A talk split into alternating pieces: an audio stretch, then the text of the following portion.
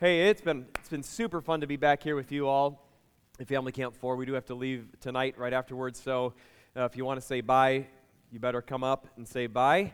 Uh, if you don't, that's fine. I'll cry all the way home. So uh, we're, we're just excited to be with you guys, and as you know, we've got history here at Family 4, but you're, you're a great bunch. I happen to believe that Family Camp 4 is the best family camp of all five. So I know you all know that because that's why you come uh, this week, but I've uh, gotten to go to some of the other ones, and I'm, I'm partial because y- you guys are my peeps, you know, from those six years that we were together. So open your Bibles to uh, John chapter 4 tonight. We're going to finish the story of the woman at the well.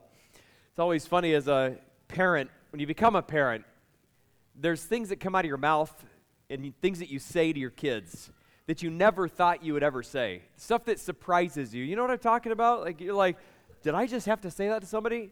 Uh, my son Judah, he's, he's four. He will do anything for a laugh. And I think it was yesterday, it was one of those moments I said something to him, and I thought, I didn't ever think I would ever tell another human being this. I'm like, Judah, do not, under any circumstances, bury your face in another person's rear end ever. and then you stand there, you're like, did I actually just have to say that to another person? You know, like, why? But he's Judah, and he's, you know, trying to get a laugh. And the things that you say to your kids just really surprise you. And some things you say as a parent surprise you. In my house, I've got all kinds of cool toys from the 80s. My house is like an 80s museum, isn't it, Liz?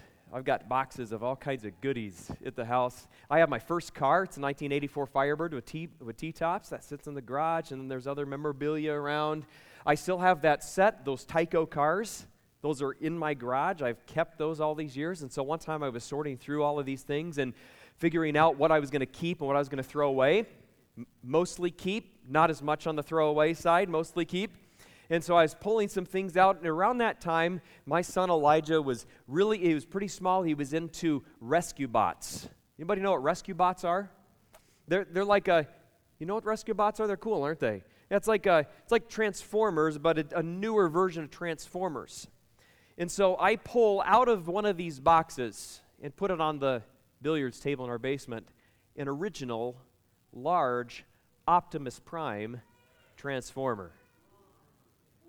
Yeah, say ooh a little more to that. Ooh, yeah.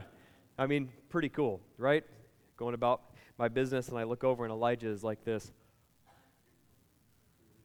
He's looking at that, and I see his grimy little fingers reaching up to, to touch that toy. And I snap at him and I say, Don't touch that! That's not a toy!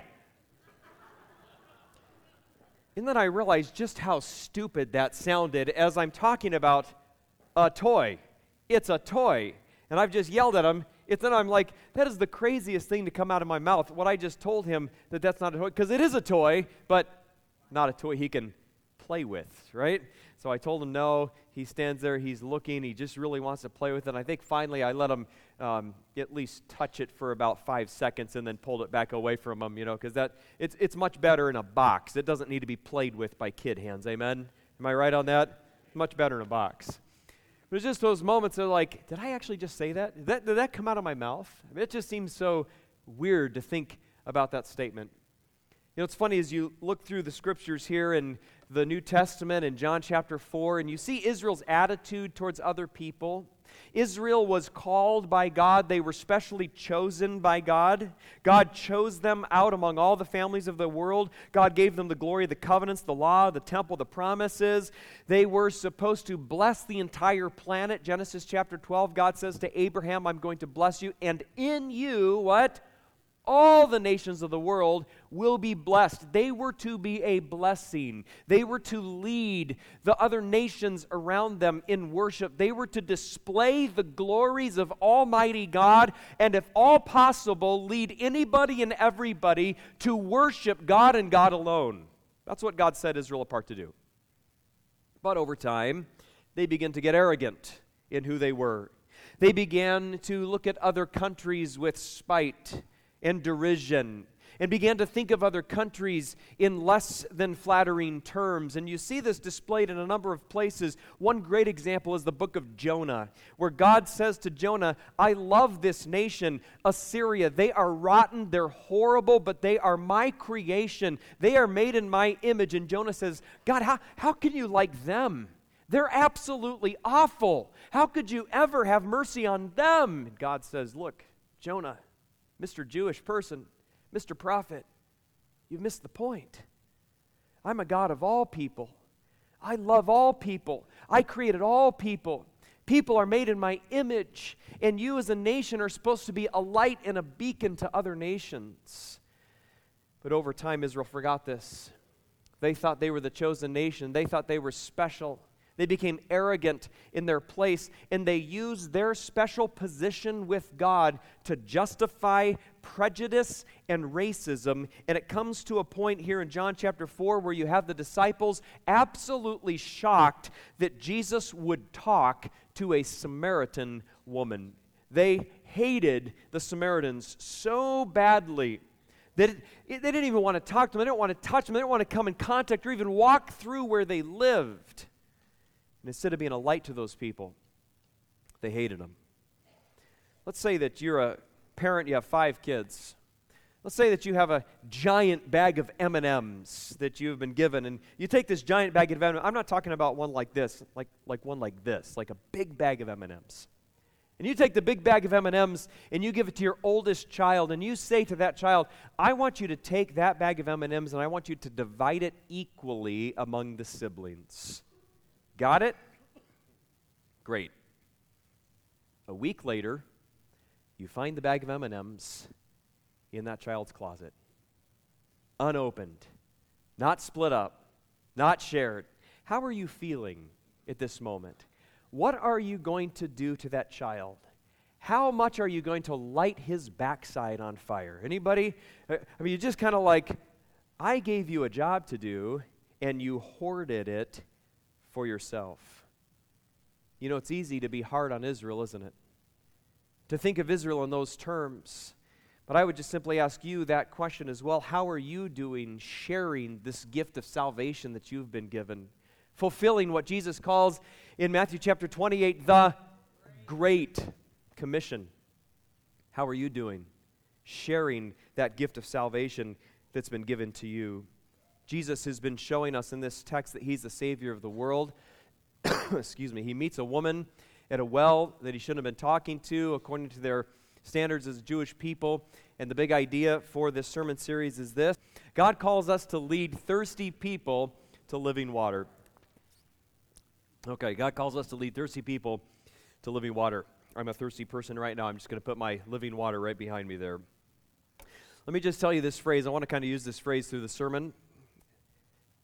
Okay, here's a phrase for you Jesus ran to people that we often run away from. Jesus ran to people that we often run away from. I think that's the case. I don't think any of us would have approached this woman at the well. I don't think any of us would have wanted to come close to this woman at the well the example that Jesus gives us is he runs to people that we in our hearts would tend to run away from.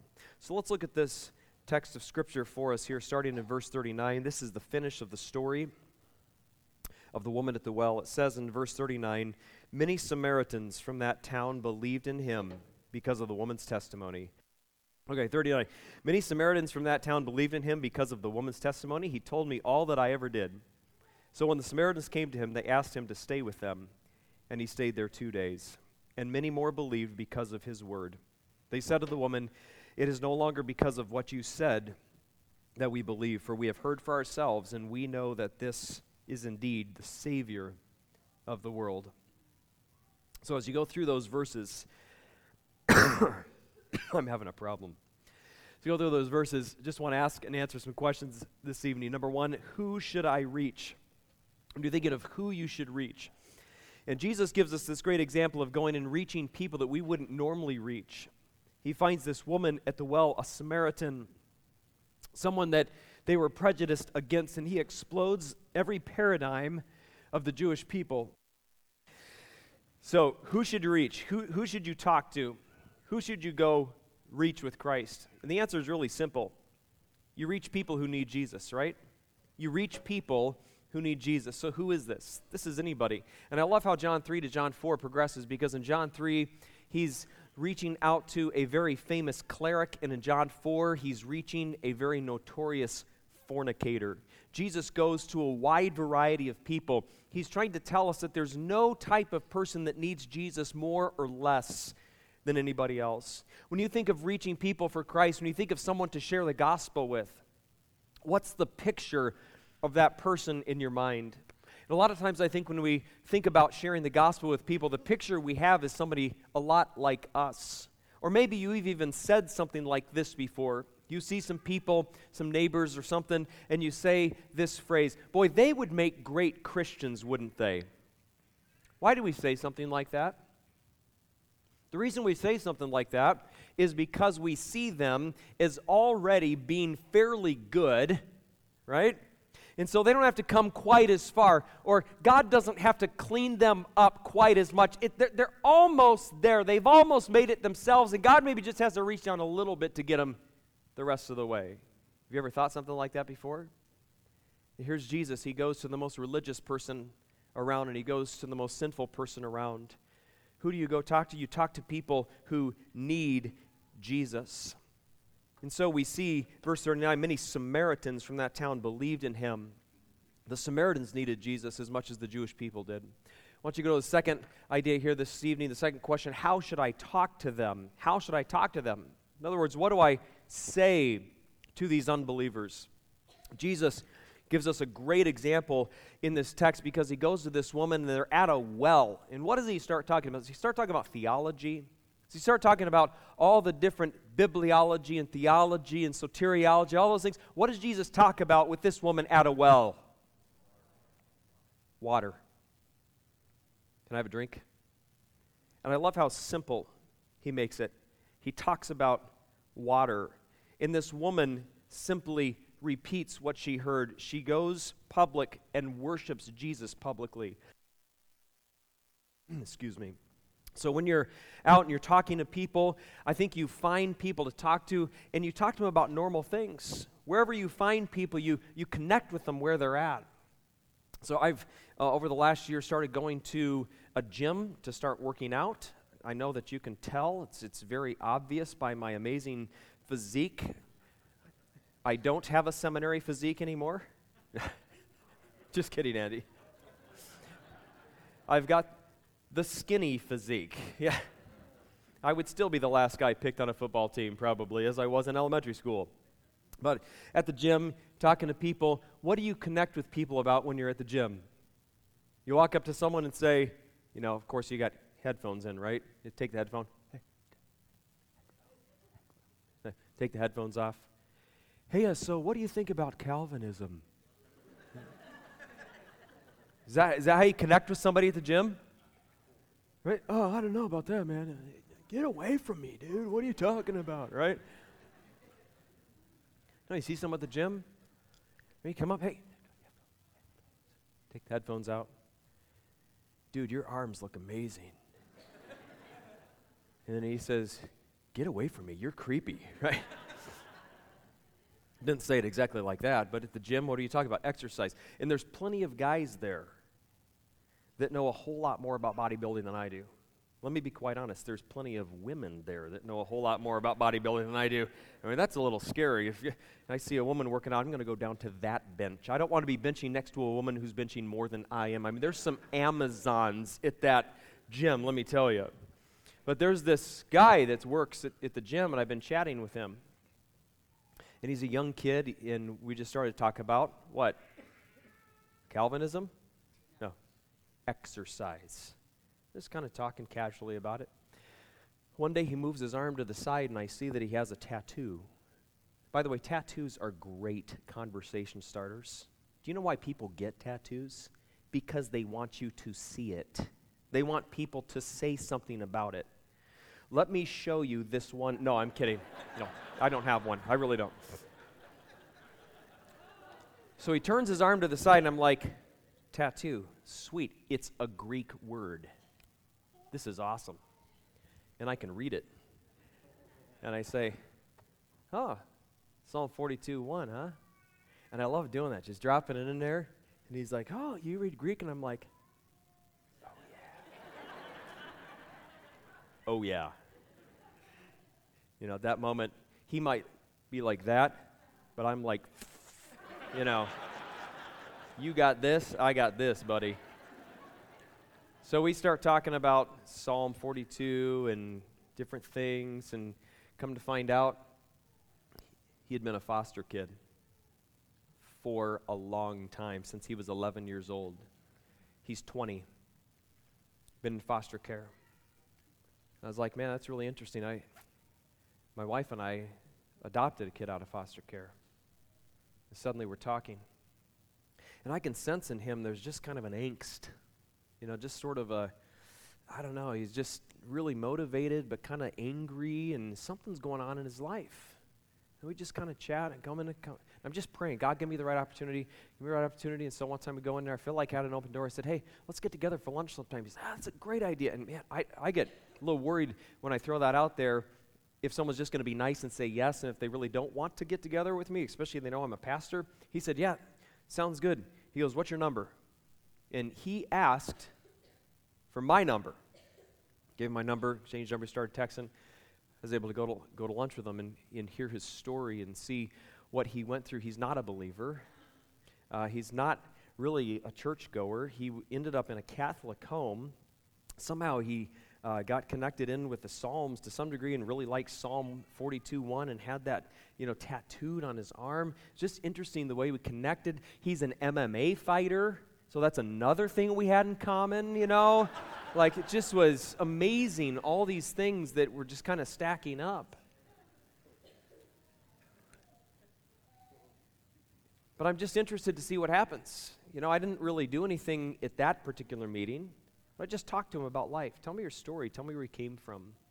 It was interesting. He said he would he had been uh, reading out of something, and he mentioned the Codex Sinaiticus. I love sometimes, yeah, sometimes unbelievers they try to drop these things like this just to just to try to show me that they're smart. You know, they know I'm a pastor, so he drops Codex Sinaiticus.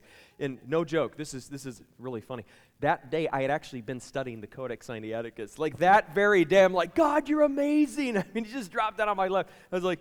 Yeah, I was just reading that today, actually. You know, he's like, Really? And we chatted. But I'm just interested to see what happens. His name's Max. Maybe you could pray for Max. Maybe you pray that I have opportunity to talk more to Max. So what do you talk what do you talk to unbelievers about? How do you talk to unbelievers? You know what? You just go public with worshiping Jesus. You come and you talk to them about life and you connect about life. And you know what? As I was talking to them, there was no way for me to not talk about Jesus in that lunch. It was only about 35 minutes long. There was no way for me to not talk about Jesus because it just happens. It's just a part of my life. It's what I'm excited about.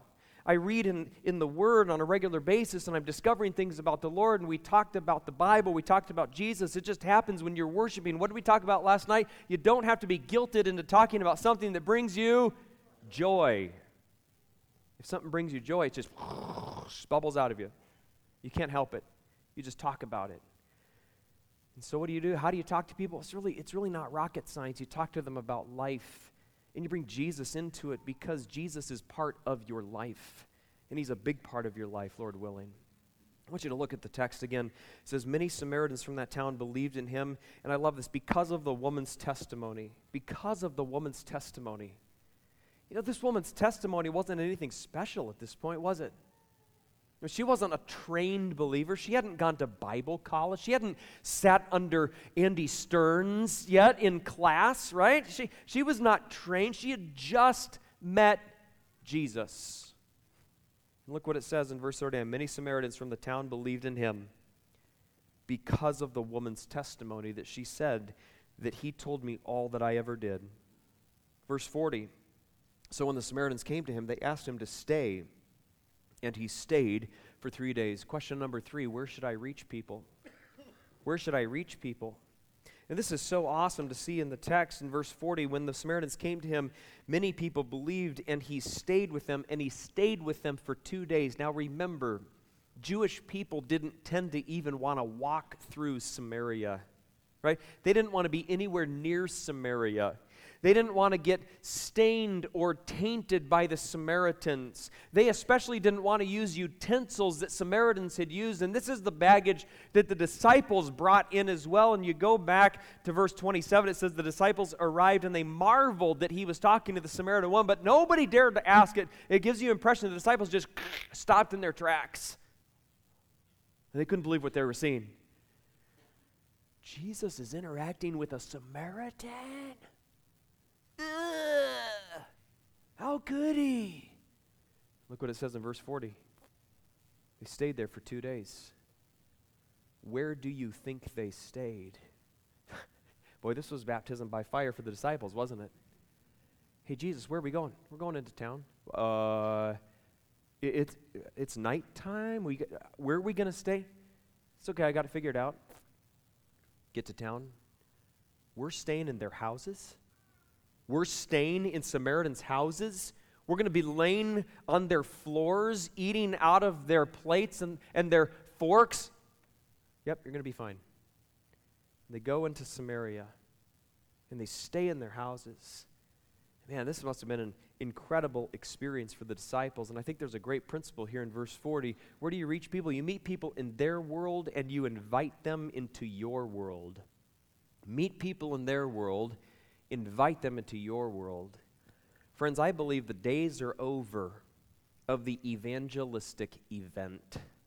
I think those days are somewhat over. You know, in the old days where they used to set up a tent for two weeks, there'd be an evangelist preaching, and they'd have all these things going. There's a still in Des Moines, on the east side, northeast side of Des Moines, there's still a tent that shows up every so often, and they run special meetings. Have you ever been over there? Yeah, it, it shows up around this time of year. I want to go someday just for comedic purposes. I mean, just to like get ideas, right, to see what's going on. But it looks so interesting what they're doing. I just don't think that is the way things are really happening anymore. And I don't really even know if that was Jesus' pattern because he tended to go to places and he built relationships with people and he talked to them one on one. Jesus says, Go and make disciples. In Matthew chapter 28, the Great Commission. And I think the Great Commission was go and do with other people what I've just done with you. What did he do with them? He spent three years with the same dingbat 12 disciples. Three years discipling them. I think Jesus wanted to, us to reach people on a relational level, to get to know people in their world and then invite them into your world.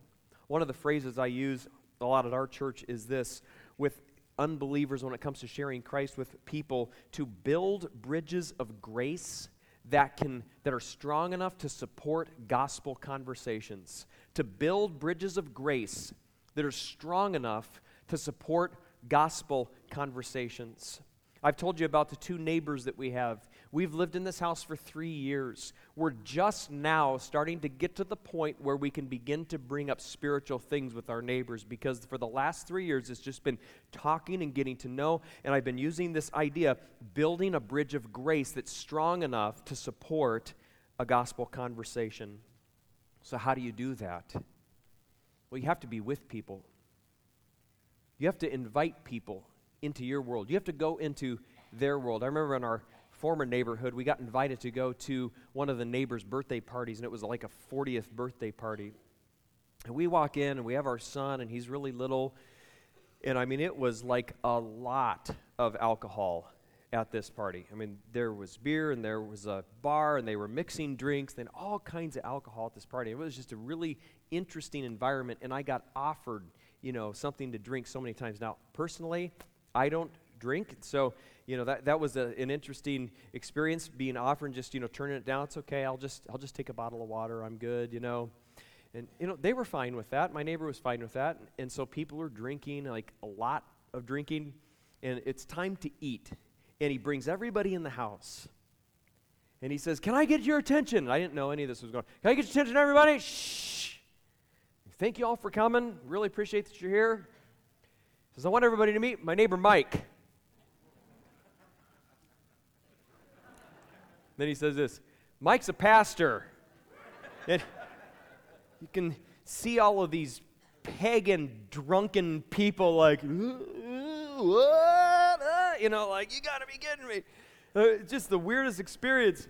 And he says, and Mike's gonna pray for our meal tonight. All right, stood up.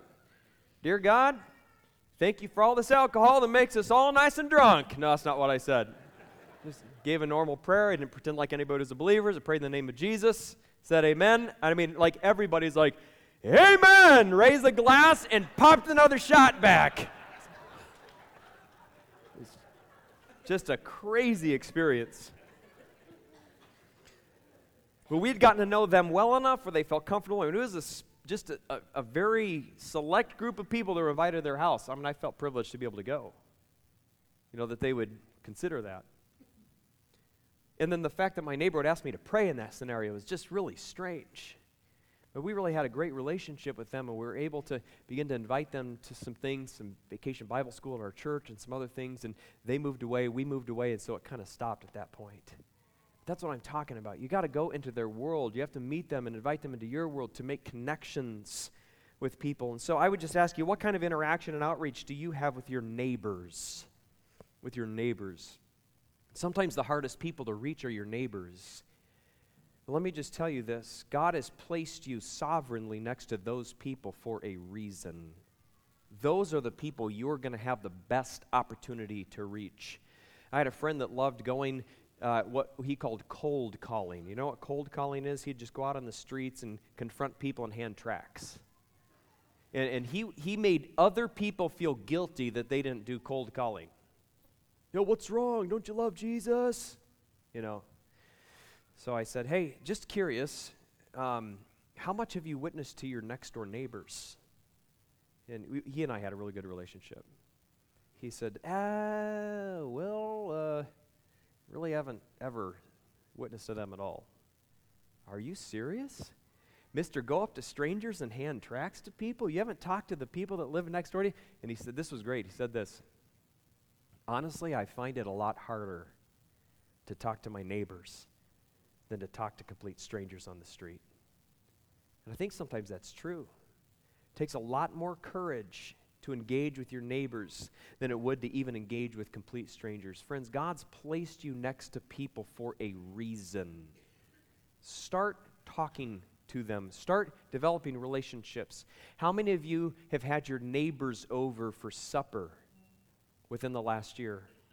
One of the things that we did in our neighborhood this last year because uh, we've got these neighbors and some other ones with kids. And we actually stole this idea from our unsaved neighbors in our other neighborhood. They, on Halloween, they would invite all the kids over to their house. They would have supper, and then we would go trick or treating all together as a group. So we're taking the devil's holiday and using it for Jesus. Can I get an amen? Huh? My unsaved neighbors did that. And so we started doing that this last year, invite our neighbors over on Halloween. We had them all over to the house, had a chili supper, went out trick or treating, came back for fellowship afterwards. It was great. We've been over to our other neighbor's house for supper. We brought them both meals when they had babies. How much have you connected with your neighbors?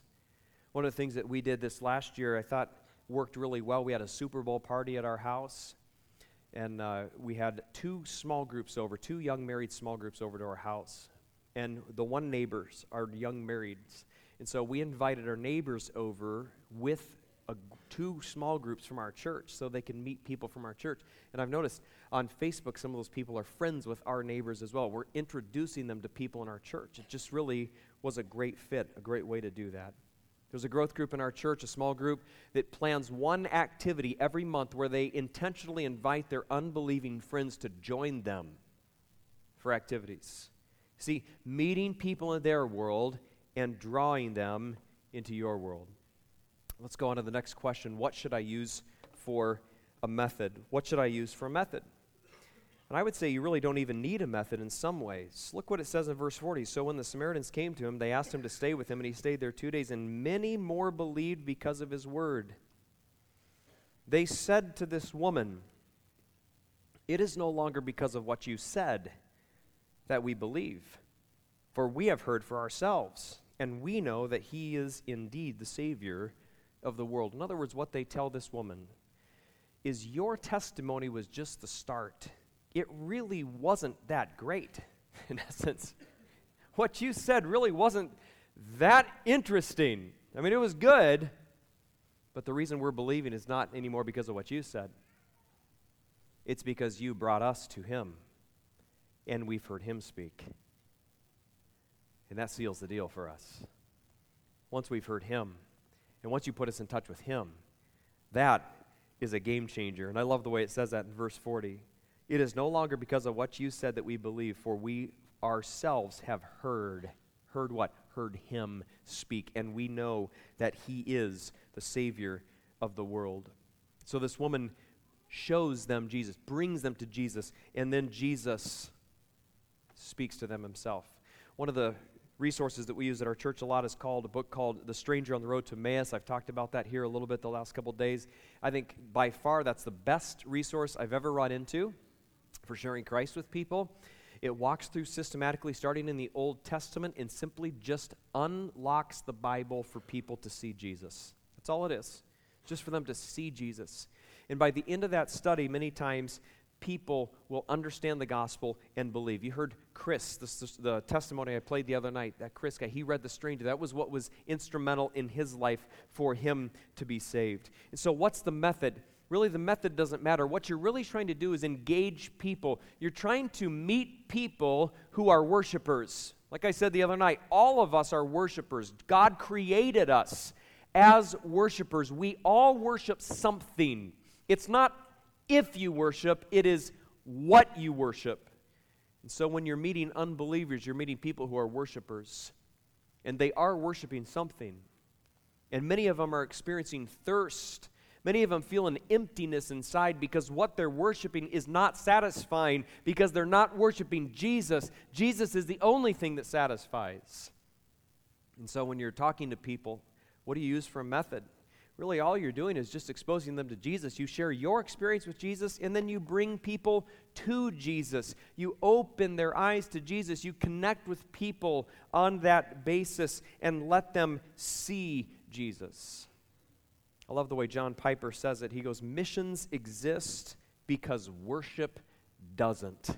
Missions exist because worship doesn't. The point of missions is to spread the worship of Jesus worldwide. Engage with people. How do you engage with people? Well, you don't have to go be just like people to engage with them. You don't have to adapt everything they do to be with people or to connect with them. Just meet them, talk to them, open their eyes to who Jesus is. That's what this woman did in this text, and it was so beautiful and effective. Let's go to the fifth question and answer here. Why then should I reach people? Why should I reach people? And the answer to that question is in verse 42. It says at the end of verse 42 They said to the woman, It is no longer because of what you said that we believe, for what we have heard for ourselves, and we know, listen, and we know that this indeed, that he indeed is the Savior of the world. That he is the Savior of the world. So, why should I reach people? We reach people. Why? Because Jesus is the Savior of the world. And for the Samaritans, this was important. The reason the Samaritans are saying this is because the Jews thought the Savior was only for them. And the Samaritans, after talking to Jesus, say, No, this Jewish Messiah is for everybody. And friends, we need to know that as well that Jesus is for everybody. Jesus isn't just for the suburban type people. He's not just for people like us. He's for everybody. He's for people that desperately need Him, and we all desperately need Him. And we need to engage with people and run to people and show people Jesus. You see, Jesus ran and embraced people that we naturally would want to run away from. That was how He operated. Because some of those people that we would want to run away from, the reason we want to run away from them is because they need Jesus so much, they're sinning in ways that show how empty their lives are. And we must not be scared of them. We must not be afraid of people who have problems.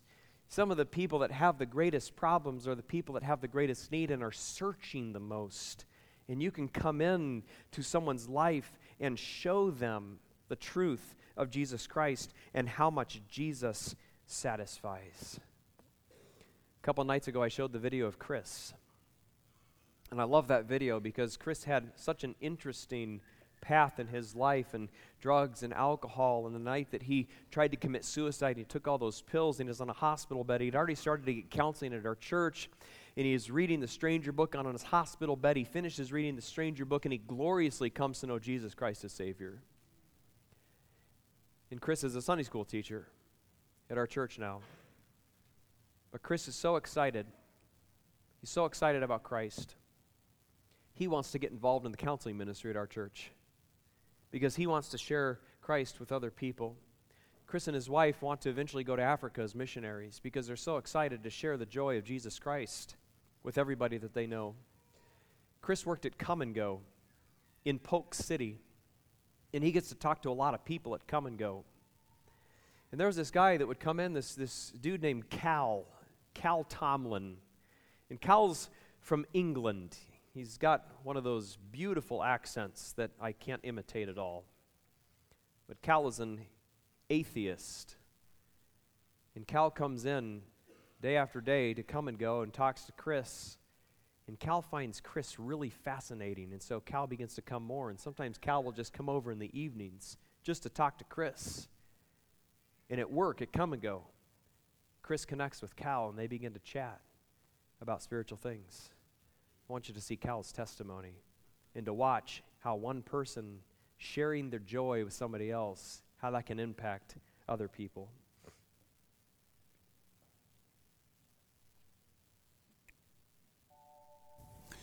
Hi, my name is Cal, and this is my story.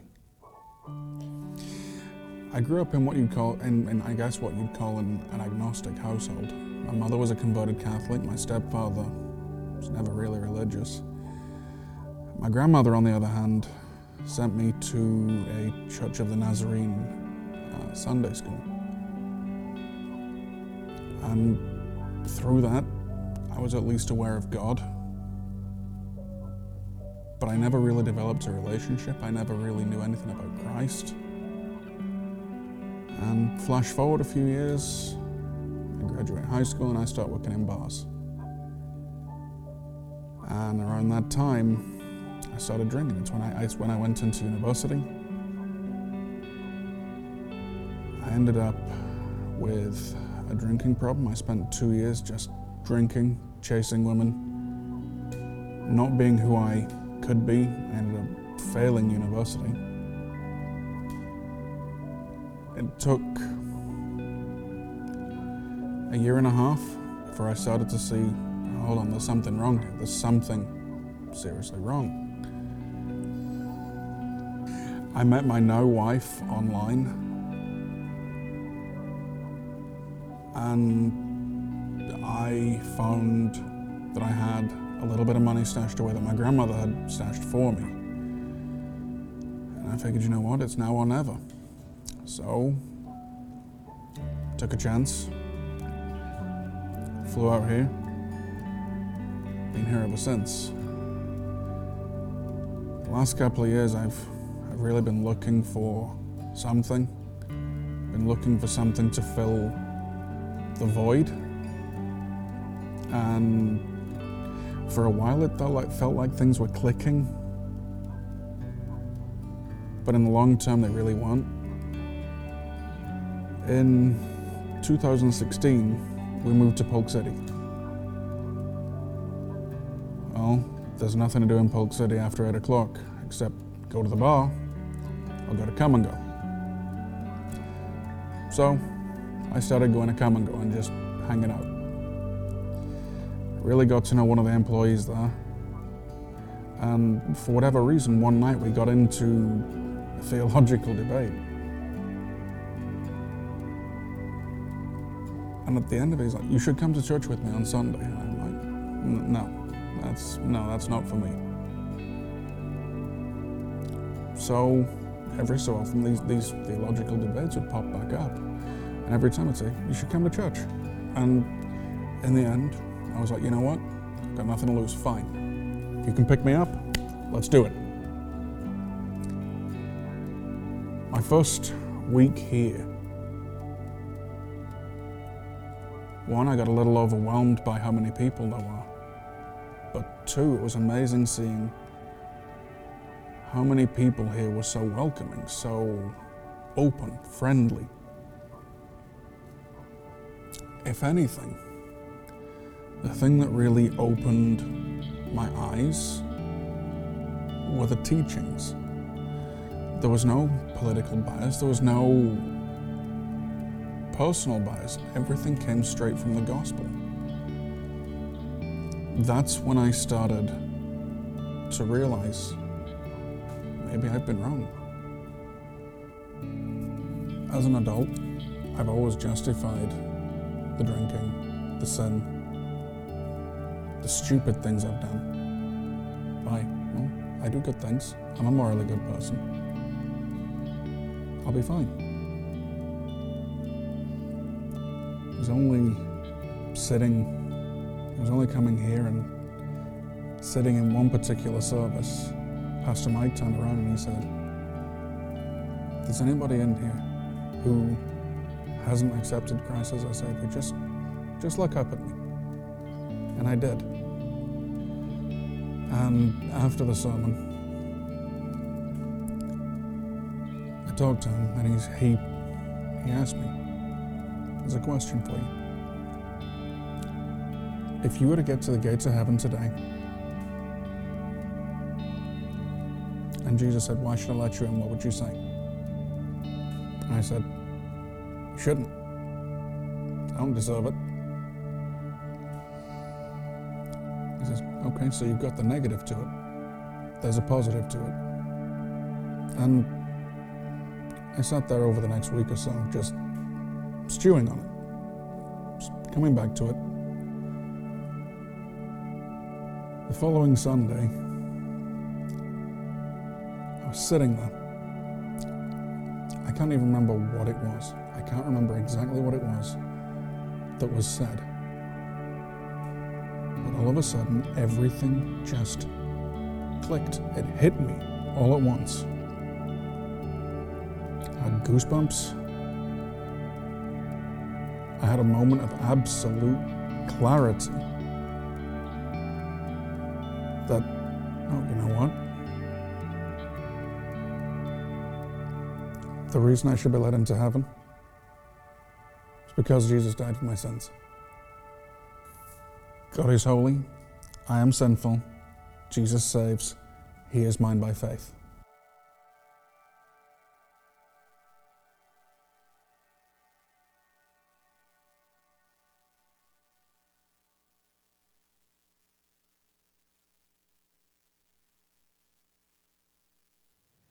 That was such a cool storyline.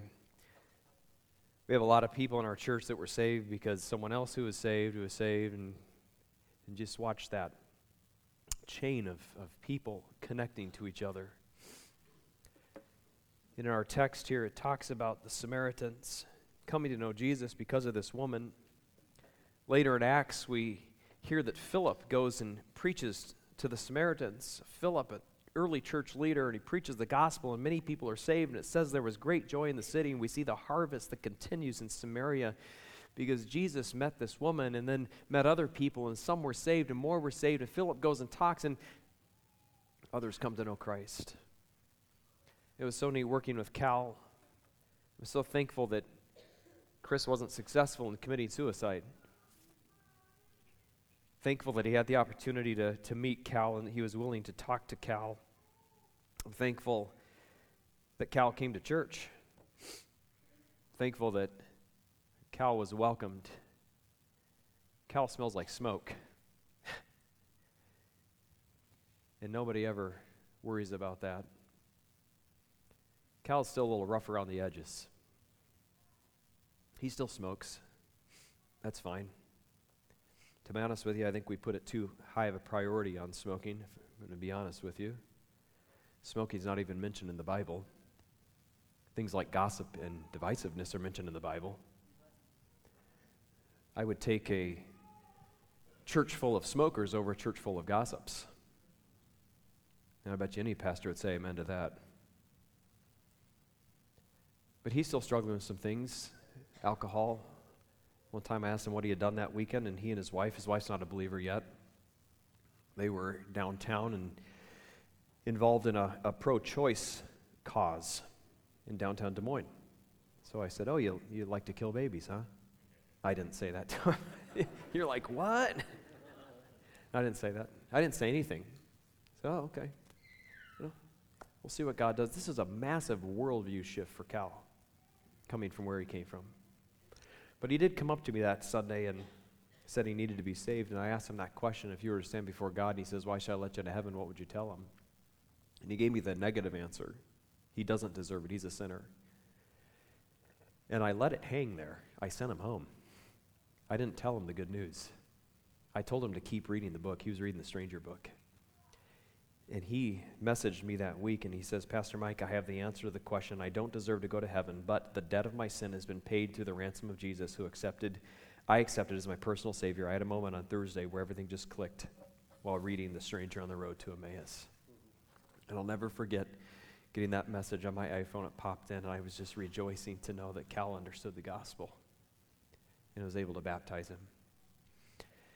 So, as we move to close here tonight, I just want to ask you some questions. And if you take your notebooks this evening, you can write these questions in your notebooks because I want you to write them down. I want you to think about it. It's very important that you think about these questions. Jesus gives us an amazing example in John chapter 4. Simply meeting people in their world, talking with them about life, sharing with them about living water. Question number one As you think about people that you've impacted in your life, who, who's, who is the last person that you were instrumental in leading to Christ? Now, I say instrumental, not, not meaning that you actually saw them come to Christ personally or like you prayed a prayer with them or something, but you, you had some, some hand in, in their coming to know Christ. Who's the last person that you remember that you were instrumental in helping to come to know Christ, and how long ago was that? The reason I ask that is just to get you to think. I believe that every Christian, every follower of Jesus Christ should be always making disciples always thinking about people to reach. And so, my second question is this What's the name of somebody? Write down the name of somebody that you know who needs Jesus, that you need to talk to. And don't just write their name down. I want you to write something else. I want you to write what's your next step in connecting with that person I was praying with my son the other day in family devotions. It was so humbling for me to hear Elijah, eight years old, he's praying and he starts to pray for our neighbors by name. Lord, I pray for Evan and Laura and Louie and Val and little Louie, and I pray for my friend Liam, and I pray for Finn. Pray that they would come to know Jesus. He's already got, he already has a heart for people. It's already on his radar. And he knows that mom and dad are making friends with neighbors for a reason. I mean, we got lots of friends at church. We don't need any more, right? we're, we're re- reaching our neighbors so that they can know Christ. So, what's the name of somebody that you can reach for Christ, and what's your next step? Meaning, is it to invite them over for a meal? Or is it to maybe have them come for s'mores on your deck? I don't know what it is for you. What's your next step in connecting with that person? Just write that down. We're going to pray here in closing a song this evening. Father, I pray that you would give us strength as we go back to our places of residence and help us to uh, identify the people that you've put in our lives. Father, we recognize that those who live near us are sovereignly put close to us for a reason. Father, I pray that as a result of uh, this family camp and being here together, that there would be many people excited and joyful about making contacts, and excited and joyful about showing people who Jesus is. Father, help us to keep our worship of Jesus fresh through regular engagement in the Word and regular engagement with your people. That Jesus would always be on our minds and we would constantly be finding new things about him that we appreciate and love, and that we would share that worship with those who need to hear it. I pray this in Jesus' name. Amen.